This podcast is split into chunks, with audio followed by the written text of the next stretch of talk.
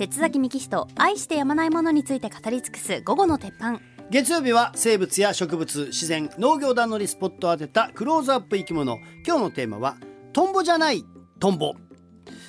っていうことでですね、はい。い、ただいているのがプリママさんトンボ。一応これ辰年企画の一環なんですよ、だけどトンボはなぜってことなんですけどトンボは英語でドラゴンフライだから竜に関係してるってことですか？なるほどね。そういうことなんです。はいはいはい。えー、清さん。某有名アニメの有名なセリフで「落ちろカトンボ」ってあるんですがカトンボって何ですか？蚊なんですか？トンボなんですか？確かに。カズのパパさん。よくおばあちゃんが呼んでた虫がいてそれはカートンボです。カートンボ。なんかあれ正式名なんですか？あれトンボの仲間なんですか？カトンボは正式にはガガンボと言います。ガガンボっていう、まあ蚊でもトンボでもなくガガンボ科っていう科があるんですけどね、はい。あの水辺に住んでるんです基本的に。アメンボ？アメンボとも違います。あの水の上には行きませんから、はい。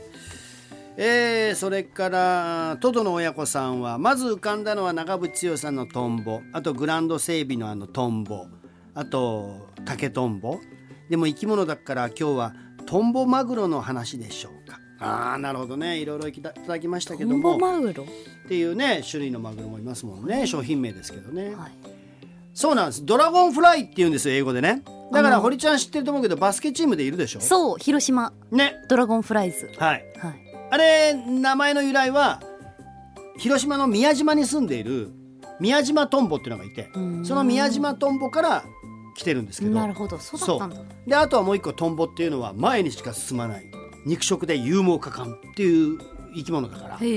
まあ、それもあってドラゴンフライズって名前を付けたわけですよ。はい、でそもそもそのドラゴンフライトンボってどんな生き物って話なんだけどこれ去年の8月に僕この話してますからい一回聞いたよね。覚えてるの？うん。覚えてないの？これ。えっとなんかあやふや。だからあれですよね。あのいっぱいいるよねみたいな話ですよね。話の中の3%ぐらいしか覚えてない。そうまあ全世界に6,000種日本には200種類がはいはい。住んでてめちゃくちゃ種類多いんだよ。ってね日本は昔秋津島って言われてたんですよと。秋津島の秋津っていうのはトンボという意味で、つまり日本イコールトンボの島であったということ。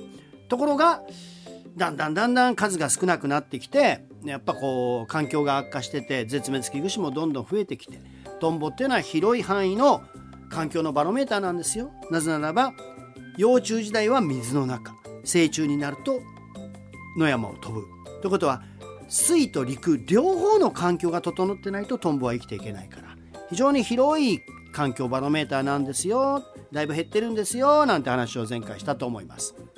あとあのさっきも言ったようにそのトンボというのはあの攻撃性も高いし勇猛果敢だし前にしか進まないからやっぱ武士に好まれたんでね。前田利家の兜にはやっぱトンボが描かれてますしはい。あとあの徳川さんの家来の本田忠勝さんが使っていたのは長槍名前は、えートンボ切りっていう名前ですからねあれね。え。えトンボってそのなんか攻撃性高いっていうのはうん。どういう攻撃をするんですか、要するにあの例えばじーっと花の蜜を吸うとか、木の樹液を吸うのではなく飛んでる虫を捕まえるからああなるほどそういう意味でまずその捕まえる仕方が捕まえ方がやっぱ攻撃性が高く見えるじゃん。でさらにやっぱり肉食だからね、うんうんうんそういう意味なんですね。はいはい。で今日はそんなトンボの話ではなくトンボってつくけどトンボじゃないんですよっていう話でございます。まあ、さっきのカトンボはあれ通称ですからね今日は入っておりません。一つ目は角トンボという生き物です。はいさすがに見たことないよね。角トンボ？はい。角トンボっていうのはトンボじゃなくてアミメカゲロウモクツノトンボ科の昆虫でトンボと名前がつくんですがウスバカゲロウに近い種ですカゲロウに近いパッと見はトンボですでもよーく見ると羽開いてるし斜めに。触覚が長いのがあるしトンボは長い触覚ないですからね。でその触覚の先っちょがなんか丸いしなんかトンボじゃねえな見た目似てるけど違うなっていう生き物なんですよ。えーあの林のそばの草むらなんかで見られるんですけどトンボはシューって直線で飛んでいきますけどこの角トンボというのはちょっとバタバタバタバタしながら飛んでいくそんな生き物でございます。意外と見ることは難しいですね。へえどの辺にいるんですか？これは結構山に近いとこで。僕あの昆虫教室やったりすると夜ライト焚いたりするとそこに集まってきたりしますね。スノトンボはね。はい。これが一つ目。そしてもう一つはヘビトンボでございます。ヘビトンボ。は検索してごらん。い嫌だな。これはヘビトンボ目ヘビトンボ科で全くトンボとは関係ない生き物でこちらもカゲロウに近い仲間なんですよ。あのカゲロウトウカと同じく幼虫時代は水生水の中で大人になると陸に出てくるという。なんで？無理だった無理かい？無理かいな。俺大好きなんよこれが。なんで？あのねまずね確かにでっかいんですよ。結構昆虫っぽい昆虫ですよそうそうそう。もう5センチぐらいあってで羽を広げるともう10センチぐらいになるんですよ。めちゃくちゃでかいなって思います。ででも成虫はうわなんか怖いと思いきやあの広葉樹の樹液を吸ってたりほんとじーっと暮らしてるんですね。でただ見た目が顎がめっちゃ大きくてぐわーってすごい大顎がありますで噛みつく力も強いのでヘビトンボっていうやっぱ名前の由来はその顎で噛みつく習性がこのヘビみたいだということで多分ヘビトンボっていう名前になったんですけどもただ噛みつきません。こいつらは。なぜならば樹液と水しか吸わないから。本当におとなしいんですね。なんかねカゲロウの仲間ってみんなね大人になってから本当切ないのよ。一日ちょっとで死んじゃうやつもいるしさ。何にも食べずに水だけ飲んで死んじゃうやつもいるしさ、ヘビトンボもそうなんです。大人になってからなんかすごい切ない人生なんですよ。ただ幼虫時代が獰猛なんですね。でこの幼虫時代は渓流に住んでます。水がきれいなとこにしかいません。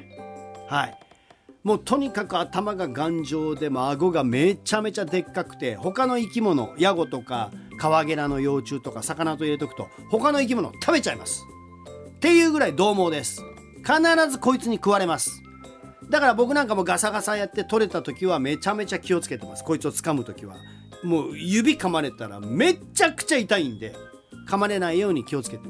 そんな生き物なんですがまあトンボも幼虫時代は、えーね水の中だけどトンボは幼虫時代は肉食だだし成虫になっても肉食でしょ？でもヘビトンボっていうのは幼虫時代は獰猛で肉食だけど成虫になるとめちゃくちゃ質素な暮らしに変わるんですね。っていう違いがあります。そして何よりもヘビトンボっていう水生昆虫はものすごく大事な水質指標生物なんですよ。さっき言ったように汚れた水には絶対にないです。つまりこれがいれば水質はとてもいいということなんで僕はヘビトンボの幼虫がガサガサやってる時に網の中に入るとめちゃくちゃテンション上がるんですよ。あこの川は綺麗だよっていうことをこのヘビトンボが教えてくれてるなっていうのを毎回感じるんでね。っていう生き物なんです。もう一点。昔はこの生き物を民間薬としておりました、渦救命丸っていう薬がありますけど子供のカンノムシに効くと言われている渦救命丸。その代わりがこれだったんです昔。これを子供に食べさせたんです。そうするとカンノムシに効くって。で名前は孫太郎虫孫太郎虫と呼ばれておりました。ただ今でも実は食べます。この間ちょっと番組で紹介した安倍原さんというお店なんかではあの僕以前行った時出してくれましたしなんなら僕自分で捕まえた時も食べたりしてますがこれ佃煮にすると美味しいです。堀さん。美味しいんです。ちょっとほんのり甘くて香ばしくて。まあこの辺りだと藁科川なんかにね生息はしてるんですけどまあただこれの生き物はやっぱ数もあんま多くない数少ないんでねまあちょっとあんま取らないでやってほしいなと思ってるんですが昔から民間薬として使われた。そして川の住人たちは大事なタンパク源としても食べていたという。それがヘビトンボという生き物の幼虫でございます。はい今日はトンボじゃないトンボトンボってつくけども全然種類が違う角トンボとヘビトンボをご紹介いたしました。はい。はい今日のクローズアップ生き物でした